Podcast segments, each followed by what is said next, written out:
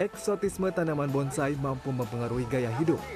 Tidak sedikit masyarakat yang tergiur mengoleksi maupun membuat tanaman yang dijadikan bonsai terutama saat pandemi COVID-19. Secara tidak langsung, hal ini mendongkrak pasar bonsai di Indonesia. Pelaku atau perajin bonsai pun akhirnya memasarkan bonsai secara online. Mereka bahkan mengadakan pameran ataupun kontes bonsai seperti yang dilakukan di Kabupaten Pati, Jawa Tengah. Kegiatan berlangsung sejak tanggal 12 hingga 16 Desember tersebut diikuti sekitar 700 peserta.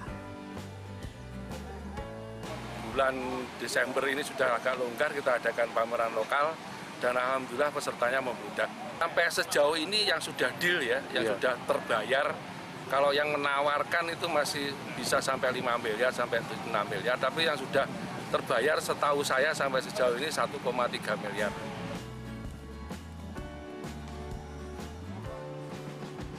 Azam Herman berharap kualitas bonsai bisa lebih ditingkatkan lagi, baik dari sisi artistik maupun jenis tanamannya.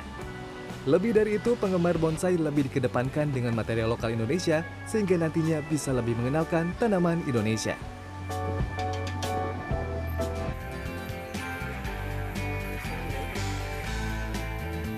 Berbicara mengenai kreasi bonsai lokal, ada nih kerajinan bonsai kelapa beragam karakter. Pembuatnya Purnomo, pemuda asal desa Kaligerman, kecamatan Karanggeneng, Kabupaten Lamongan. Dengan kreasinya, pemuda yang hobi bermain musik metal ini memanfaatkan limbah kelapa. Untuk membuat bonsai kelapa, ada dua cara, yakni menggunakan media air hingga tumbuh tunas, dan akar atau proses alami yakni langsung ditanam dalam pot. Untuk mendapatkan bonsai yang lebih unik, Purnomo sengaja mengukir serta mengecat bonsai dengan tambahan berbagai ornamen. Dari awal iseng, karya Purnomo kini banyak diminati warga, terutama penggemar tanaman bonsai.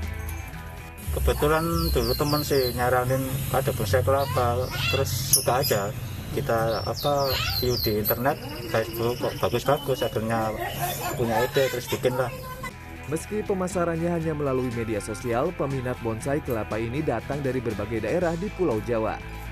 Dengan harga jual mulai Rp150.000 sampai Rp500.000 rupiah, pendapatan rata-rata yang didapat mencapai 3 hingga 5 juta rupiah per bulannya. Tim Liputan CNN Indonesia